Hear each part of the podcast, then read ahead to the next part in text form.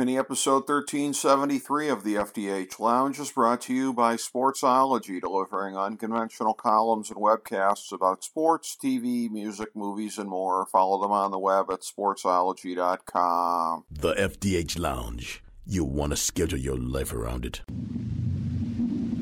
A long time ago, on a gloomy, wet Cleveland spring night, two men stand alone amidst the late night drizzle. Their voices echo across the vacant station parking lot as they debate the merits of the great American radio show that have been missing for far too long. On that night, an idea was born. That idea became the FDH Lounge.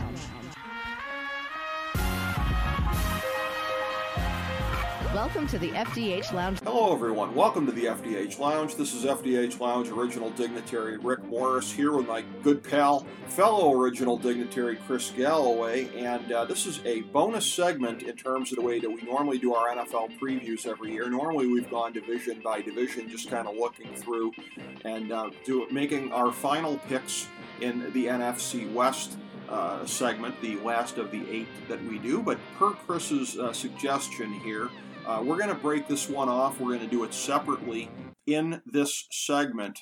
And uh, we, we have each of us uh, our playoff brackets that we have uh, for, for how we see it all playing out. Of course, uh, anybody can at the present time see what mine are. Mine are in Fantasy Football Draftology 2021, available on the main page at fantasydrafthelp.com and the FDHLounge.com. So everything I'm giving you is right out of there. Uh, so let's start out with uh, what the seeds as I see them in the AFC. I have the Browns uh, making it as uh, the team with home field advantage in the AFC and getting home field as the AFC North champions. Uh, the other divisional uh, champions from there, I have Kansas City as the two, Buffalo as the three, and Tennessee as the four. But I do see things getting a little bit topsy turvy uh, in the first round here in the AFC.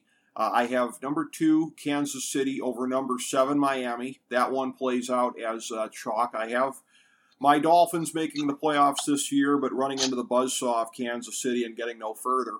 I have number five, Baltimore, going to number four, Tennessee, and winning. So I see Baltimore actually uh, getting out of the wild card round here for a change. And the number six LA Chargers going into Buffalo. Number three Buffalo. How about that? It's going to be the big upset. Chargers win on the road. That gives us a divisional round in the AFC of the number six Chargers at the number one Cleveland Browns. And uh, I, I, think it will be a good spirited game. But uh, from my perspective here on the North Coast, I see the good guys prevailing and hosting the AFC Championship game the next week. And in the other game, I have number two, Kansas City, over number five, Baltimore. So the last game in the AFC this year is going to be the first game uh, that we see in the AFC in the prime 4:30 featured spot on CBS Week One of Kansas City, Cleveland. But this one is going to be on the aforementioned North Coast, and I have your number one seed Cleveland Browns prevailing, making the Super Bowl over the number two seed Kansas City Chiefs. And uh, for as much as everyone will try to say, oh, Browns going for their first Super Bowl, me as a Browns fan, I say, you say Browns go for their first Super Bowl. I say Chris Galloway, Browns go for their ninth world championship. Boom! There it is. Yes. Rick Morris dropping truth. Yes. and I also feel like your whole Kansas City, Cleveland, and then Cleveland, Kansas City to end the season. Um, it feels like you know, it feels like that line out of Star Wars, Darth Vader to Obi Wan. The circle is complete. Yes. Once the student, now I am the master. That's how I see it, buddy. That's how I see it. The Browns are, are a more complete team than Kansas City, and in the end, I think that's destiny. The Browns have the most complete starting 22 in the AFC, and I don't see it being much more complicated than that when you look at the caliber of the coaching that goes with it. But like Obi Wan, uh, if you Patrick Mahomes say, "If you strike me down now, Baker, I'll become more powerful than even you can imagine." or in the case of Baker's next contract will become more powerful. Good times. Um, I like what you did there. Uh, I, I, see it a little bit differently, as we know, and, and, if anyone listens to the different segments didn't agree on divisions, and so that's going to uh, uh, jostle a little bit the Uh-huh. seeding and who's in and who's out. Right. Um, but I think we also see the end game uh, similarly. So Okay. our paths may be different, but uh, the end result is the same. So let me jump in and let me just throw at you what I've got. I've got in the number one seed, the Kansas City Chiefs. I've got the Cleveland Browns as your number two seed. Your number three seed, the Buffalo Bills. In the four spot, this is where we get different, you know, especially I know uh, I have Indianapolis eking out the AFC South, so they end up in the four seed. The Los Angeles Chargers, show me your lightning bolt. Coming in, it's the five seed, Brandon Staley's first year. Okay. Baltimore finishing second in the AFC North tumbles all the way into the sixth seed, but they do make the playoffs. Okay. And pulling up the rear with the gear is Mike Vrabel and the Tennessee Titans as the seven seed, Hmm. edging out the Miami Dolphins, probably on a tie break. Tennessee gets in as the seven. And that's your that's your AFC lineup. KFC, Cleveland, Buffalo, Indy, Chargers, Ravens, Titans. Okay. So what does that what does that mean? Well, that means that you've got a week one matchup uh, of Tennessee at Cleveland, uh, which Cleveland will prevail in. You Delicious. with Delicious. I love it already. Yeah, you've got Baltimore at uh, Buffalo, in which Buffalo will prevail. There's a little bit of a, a, a redo from last year. And then Chargers at Indy. The Chargers benefit from being able to, even though they got to go on the road, they get to play in the dome. But they're, that that Joey Bosa has a field day. Uh, Carson Wentz is, uh, you know, doesn't know what's going on, and the Chargers prevail on the road in that first round. With this, which sets up a Buffalo coming down I ninety to see Cleveland to take on the Browns. Browns win. Chargers go on the road to play Kansas City, a team they've played twice. They played tough. They split with, and they go on the road and they beat Kansas City. The big upset young Wow. quarterback. They get it done on the road and set up that now they've got to re- go back on the road yet again. If Brandon Staley has got to go back home to Cleveland to take on the team that he rooted for as a child, Perry own uh, coach of the Los Angeles Chargers. Chargers at Browns for the AFC Championship game in, in a terrible weather with a warm weather team in a place that they've never been, uh, in a position they haven't been with a new coach. Advantage Stefanski. Browns win the AFC Championship and punch their ticket to Los Angeles's stadium two weeks later for the Super Bowl. Chargers come up short in being the next team like Tampa Bay to play in their own stadium for the big one. Or, or if we were going to be sardonic, we could say in the Rams stadium that they also play in in the Super Bowl. yes, it is truly the Ram Stadium, and the Chargers are just like you know renting the basement uh, flat. um, you know, we all know that they don't belong in Los Angeles. They shouldn't freaking be there. They don't have any fans in, in Los Angeles, and uh, what that what that family has done to that proud franchise is is an abomination. And and even though they're locked in there for a good decade, hopefully as soon as that's over, they're on their way back to San Diego. yeah. Anyway, all that being said, Chargers at Browns in the AFC Championship game. The Browns go in not with the home field, but they get it with the they get the big assist with the Chargers knocking off the Chiefs, and uh, that enables the Browns to host, and they finally punch the ticket to the Super Bowl and on their way to competing for a ninth championship. This will be a moment uh, in the AFC Championship game, then, reminiscent of my high school's most proud moment in NFL history, and that being in 2016 when the Browns avoided going 0 16 the year before they actually did because of the kick that was blocked by, yes, Valley Forge's own Jamie Meder uh, down there at uh, Old Cleveland Stadium uh, blocking the Chargers kick to give that Browns the win on Christmas Eve. I remember it like it was yesterday. I was actually down in Atlanta, but following along with it uh, relentlessly as it happened here. Uh, Valley Rick, Forge. I think I can do you better. hmm I was at that game, Wow. and I boldly predicted before that game that the Browns would win. Did so you? Okay. I remember that game well. I thought you were going to say you successfully predicted that Valley Forge Patriot alum Jamie Meder would win that game for the Browns. That would have been a hell of a I did prediction. not think that the Pierogi Prince of Parma would win that game with his big paw, but I had them winning the game, um, regardless of how it ended up.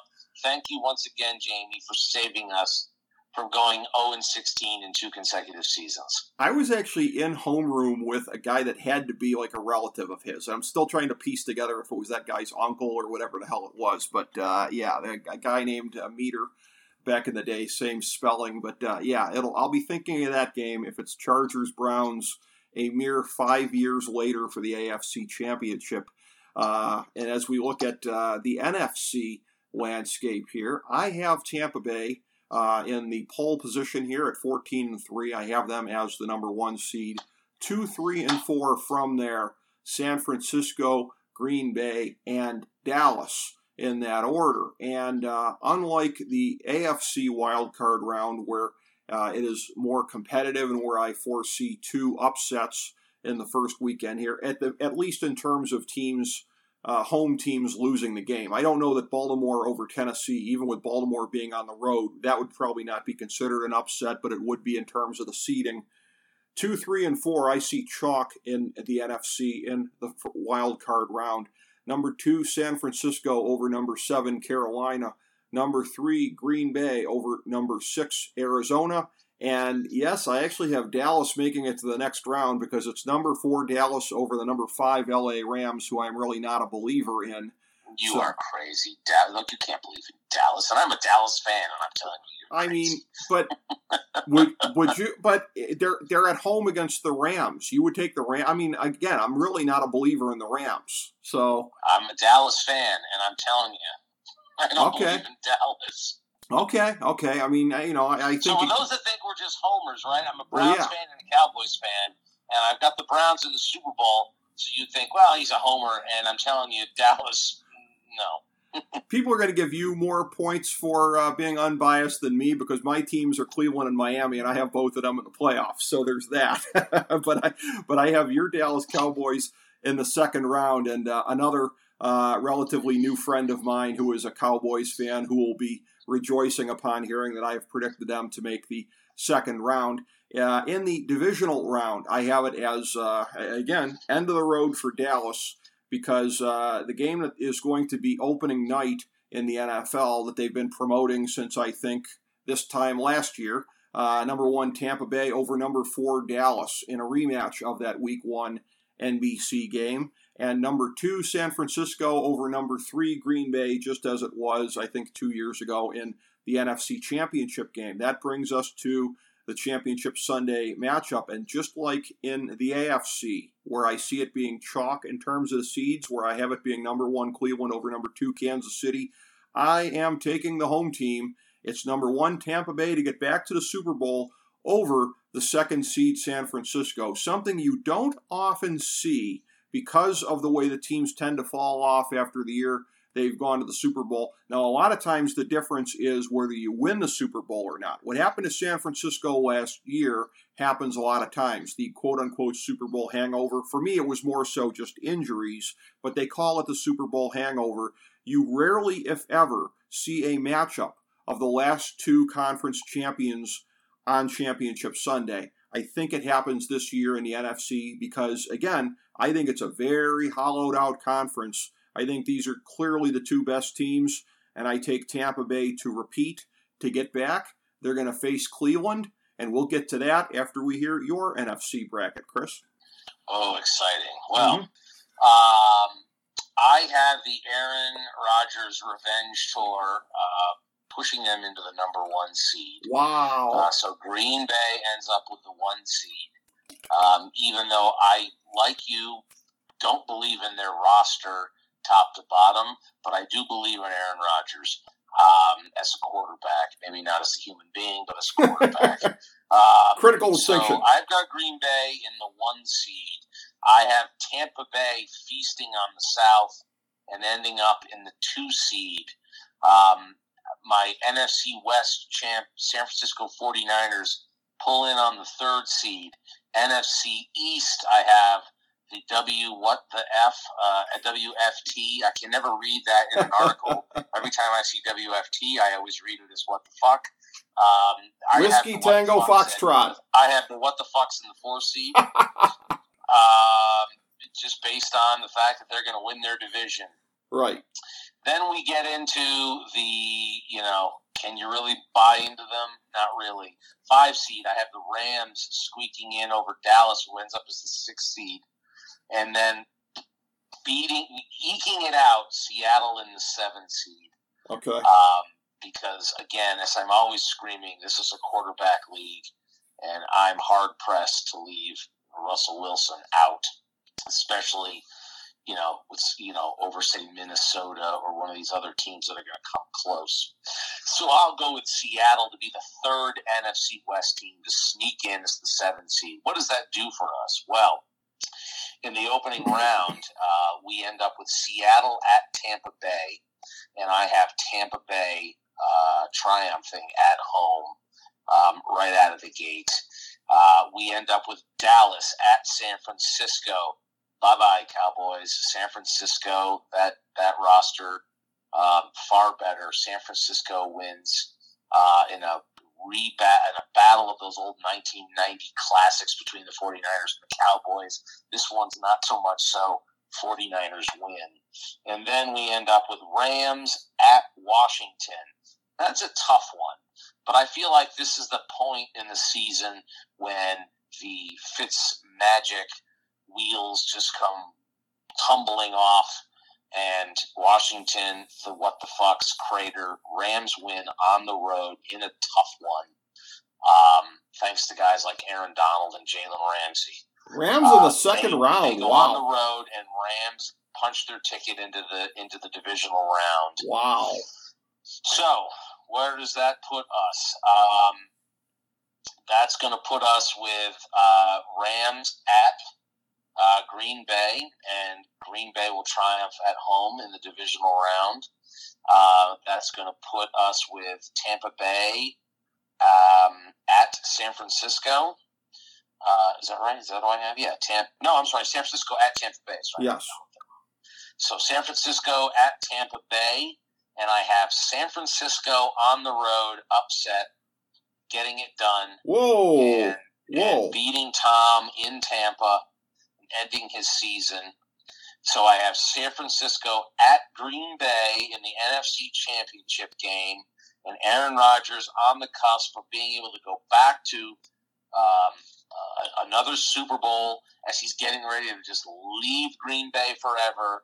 But oh no, San Francisco's talent, top to bottom on that roster, does it again. San Francisco goes on the road, wins the NFC Championship game.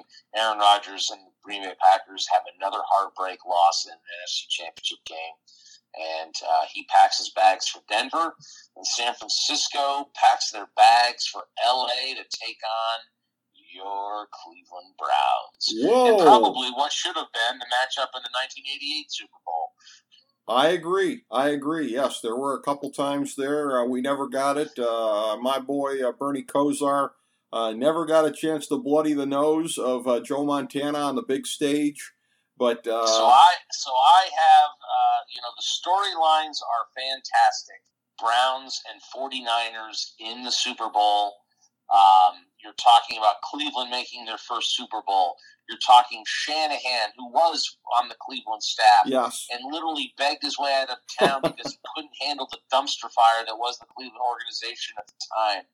You have Mostert, who was a guy that the Browns had in camp. They had him on the roster and they cut him. They got rid of him. Um, you've got Bosa, who played at Ohio State, now playing Cleveland. against Baker. Um, so you got you got a so you got an Ohio tie in there. yeah, You've got you've got Stefanski, who's a student uh, uh, of a protege of Kubiak, who learned at the right hand of Shanahan's father. So you have all these great storylines between these two franchises. Hey, you've even got the old uh, uh, what's his face? What am I thinking of? Who was our uh, 1999? Who was uh, uh, Carmen Policy? Yeah. You got the Carmen. You get the Carmen Policy Bowl. All right. Don't remind That's me. what you get, and they'll be talking about that. Um, you know, it's there's a lot of storylines here, and uh, I, I, think that that's uh, it's going to lead to you know a, a pretty exciting build up uh, to to what will be an exciting Super Bowl. And it'll be one where, uh, you know, in, terms of coming down to it, uh, unlike the matchup that I have here with uh, Cleveland and Tampa Bay, of where everyone is going to look at this and, you know, again, Brady is going to get the edge most of the time. I mean, he didn't over Patrick Mahomes last year as far as the perception coming in, but it's very rare, especially on the big stage, for Brady not to be the guy having the edge uh, in terms of media perception, anyways. And that's how the media will have it slotted as that Baker Mayfield is the underdog, as they a lot of times slot Baker Mayfield as the underdog. That, however, would not be the case from a media standpoint in your Super Bowl of Browns 49ers, where it's Jimmy G on the other side. The media perception would be that the Browns, particularly having made it to the Super Bowl, would have the edge at quarterback. Yeah, I think that's right. I, your scenario, the pick would be Tom Brady, and ours, people would probably pick Baker Mayfield just based on statistics. Because if the Browns are in the Super Bowl, it means Baker Mayfield had a great year. Yes. And what we've seen out of San Francisco is Jimmy G can have a middling year and get that team to a Super Bowl. So we don't know that he'll have the stats that Baker would have in that matchup. Um, you know, and listen, your scenario you know, if I'm if I'm if I'm wagering, how are you betting against Tom Brady, right?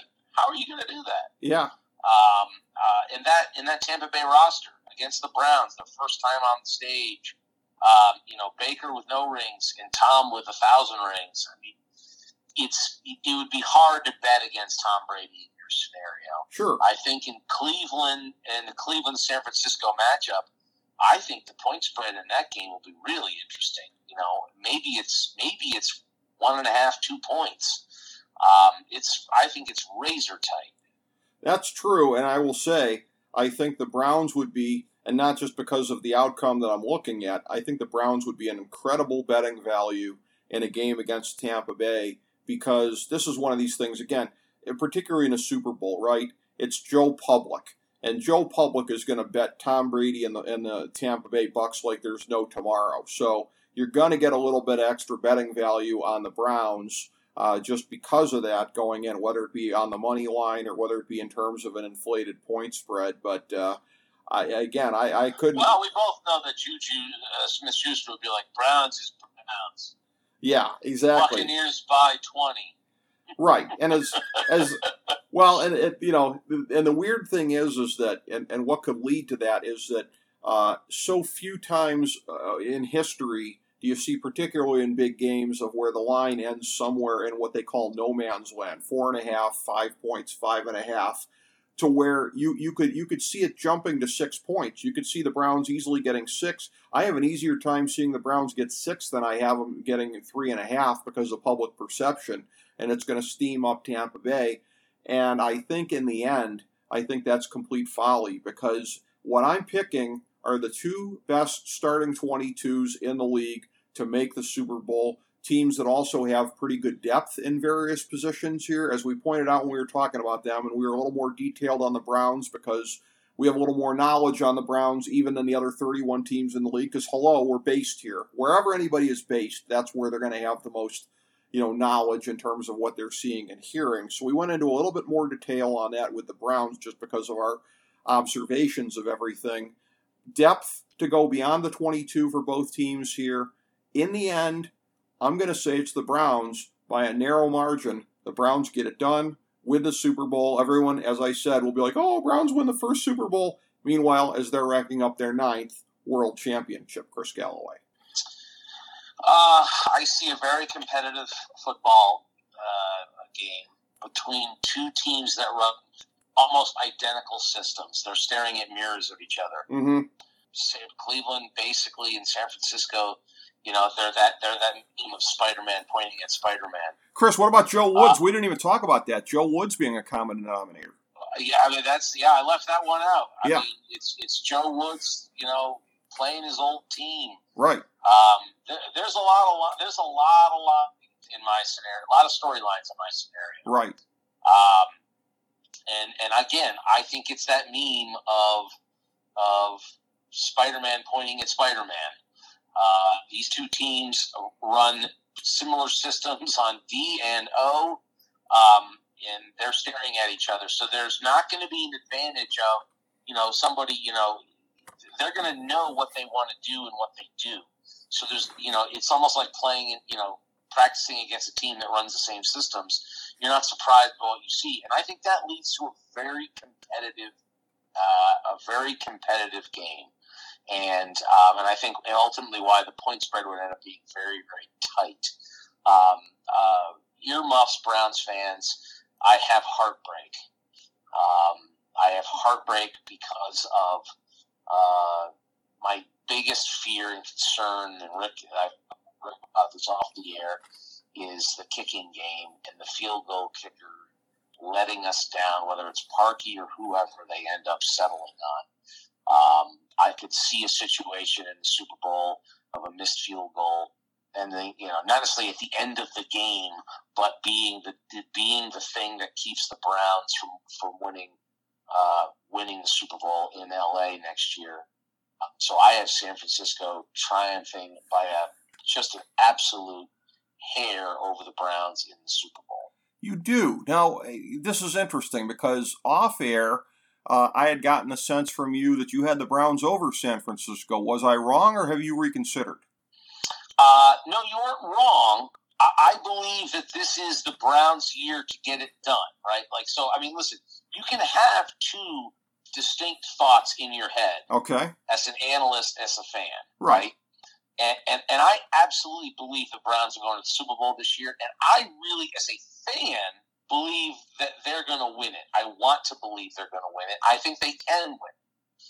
Now, as I sat here today preparing for this show, I come down and I go, I think about San Francisco's experience from two years ago, how close they came Mm-hmm. and how close Shanahan came in Atlanta until Tom Brady did what he did. Um, I just think everything being equal, when I sort of, in the other half of my brain, when I put it together, again, mirror images of each other, very close game, uh, equally matched rosters, I think, very closely matched rosters in terms of depth and talent. I, I give a slight edge to Shanahan having been there twice um, and winning it. Does that mean Cleveland can't win the game? Hell no, they can win the game. Of course they do. And as a fan, I mean, you know, I want to believe. Um, being a cold hard analyst now tonight, sitting here with you uh, on you know on this podcast, I'm going to tell you, uh, it's I think it's heartbreak um, for for Browns fans, but nothing to cry over, right? Sure. It's it's not something to cry over to come up just short in the Super Bowl. By God, you finally got there. You finally proved that you belong. You finally showed that you're a winning franchise again. Right. Um, you've got something to build on.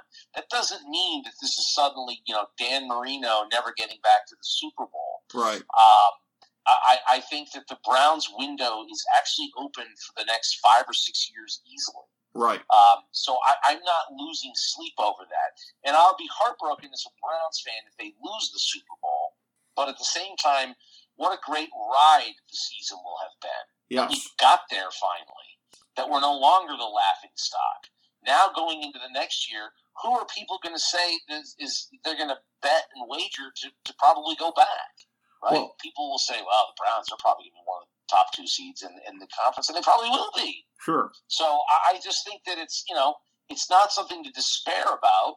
Um, but I just I right now that's just how I see it playing out as the most likely scenario. Well, let me You just know, give you. same A, thing. If you played the game, and I, and I tell you this, and let me just say this. Yeah. I think you play that Super Bowl ten times. I think San Francisco wins. I, maybe this is the best way for me to say it to you, because you, to answer your question. I see them winning it six out of ten times. okay. Right? And That's how I see it as, an, as the analyst hat. sure. As a fan, I'm like, Browns win the Super Bowl, yeah. Okay. Right? because in my mind they could they win it four out of ten times if we did a simulator. Right. Um, and, and I just based on thinking it that way as I was thinking it through through today, I, I decided that I better I'm going to come down on picking the 49ers to win it um, because I think if you played the game 10 times, they would win it six of the 10. I mean, I'm just going to give you a little bit of a counterpoint to what you're talking about with Kyle Shanahan's big game experience. Kyle, 28 to 3 and 20 to 10 Shanahan. Yep. But I also think, and I've talked to you, we've talked about my opinion on guys like Shanahan and, you know, my proclivity for smart guys. I think smart guys learn. Okay. And I think Shanahan's a guy that learns.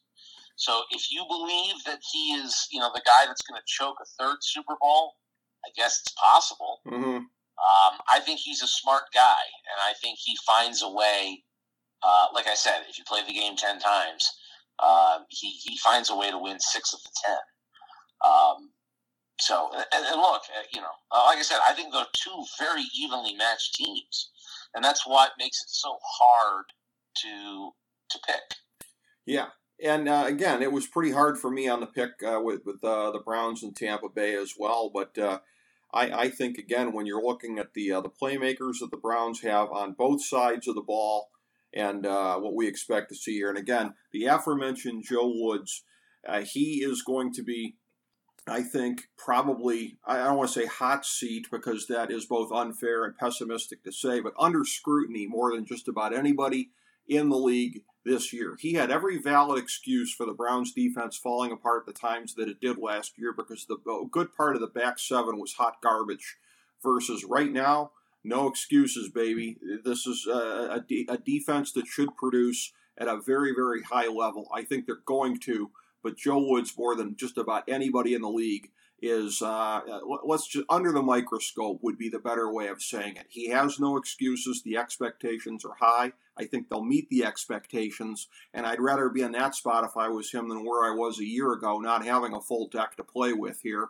But uh, definitely, I thought Woods did a great job last year. I, I thought at the yes. end of the season, yeah. Browns fans calling for his head, I thought just showed what a bunch of idiots they were. Idiocy. Those yes. that were. Yes. Uh, you know, he, he was dealt a, a tough hand. And the fact that that team actually ended up with like, what were they, like the 25th best defense overall? Right. Some measurements had them as high as 21. Right. Um, the fact that they weren't dead last was a freaking miracle. Right. Based on what he had to deal with. So I thought he did a great job last yeah. year. And I think because of that, you know, some people have suggested Tony Grossi were looking at you, you idiot. Um, uh, you know that, that, he's on the hot seat. You know he's not on the hot seat because anybody who knows football knows what a great job he did last year holding that defense together. Yes. So to your point, you know, with great ex, you know, with great, you know, talent and you know comes great expectations, and I think they will meet that. I think this defense will be greatly improved. I think they'll get better as the year goes on. I am worried about the defensive tackle depth. Um, and, and what they're putting in there. Mm-hmm. Um, and, and I am still worried about the cornerback position because, uh, you know, Ward gets hurt. Greedy's not proven himself. Newsome's a rookie. And we may not be happy with that. But as the year goes on, they're going to be fine. And, and, and probably will round out certainly being a, a top 12 defense, which is enough to get you to the Super Bowl. Well, here's the thing, too, Chris, is what I wanted to see last year that the Browns did not do at the trading deadline. I wanted to see them make another move or two to try to get pieces for the back seven. They didn't do it. I tell you this, Chris, I promise you that this year.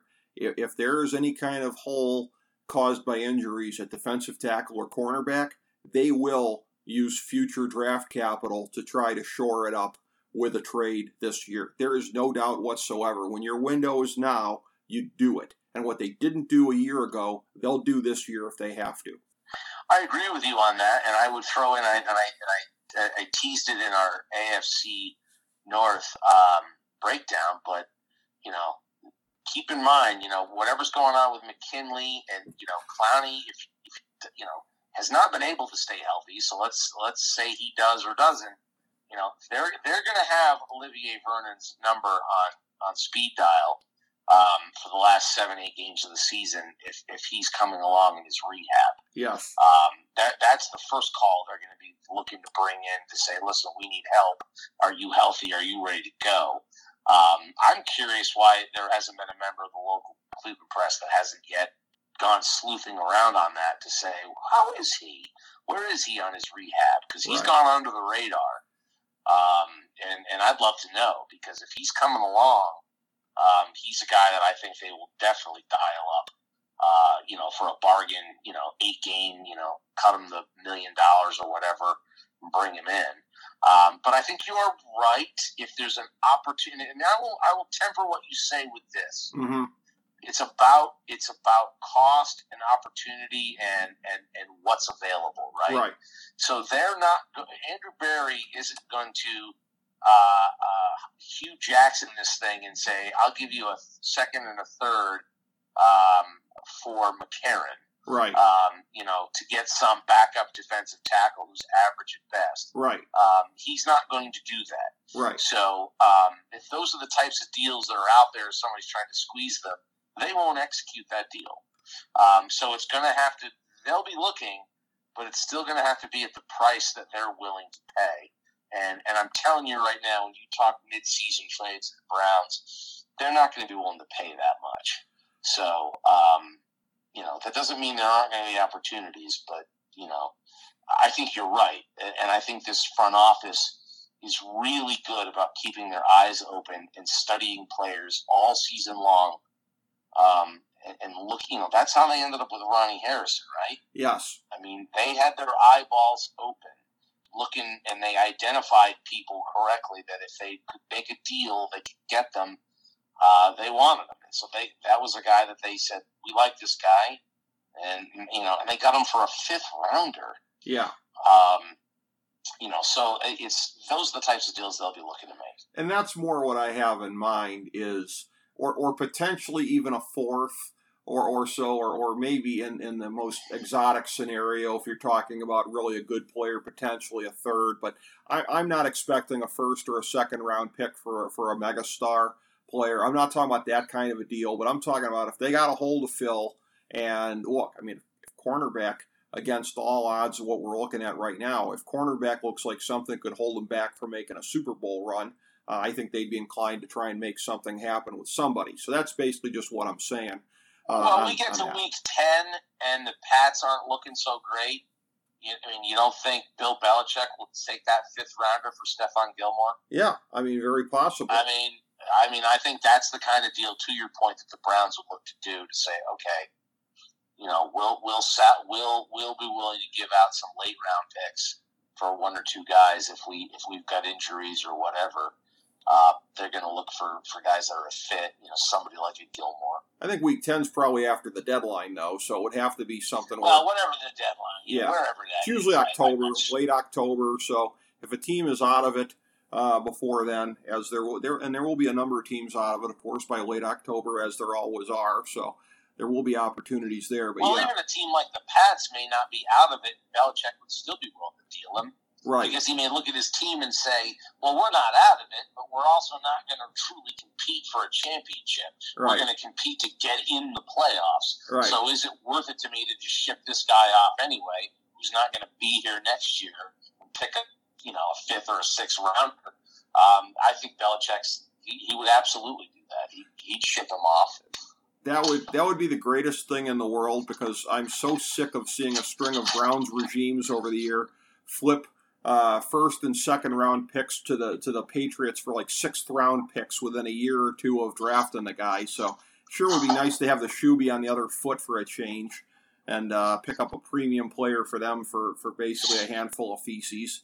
So that would be awesome. I'd love to see it. Uh, just you know, it, it in, in the it, w- it would make my black heart sing with glee if something like that could happen. But I expect my black heart to be singing with glee at the end of the year, anyways, uh, with my pick of the Browns winning the Super Bowl. Your pick of the Browns making it to the Super Bowl, Chris, also uh, would bring uh, a certain amount of joy, anyways, to the North Coast next winter, just uh, in, in making it that far. Tis true. So we shall see how it plays out. But uh, this uh, brings us to a wrap on what was uh, mu- much like how the NFL is going to an 18 week schedule this year we mirror that going from eight segment preview to a nine segment preview here. So, uh, Chris Galloway, always a joy to go through all these things, breaking down the NFL with you, my man. Thank you so much.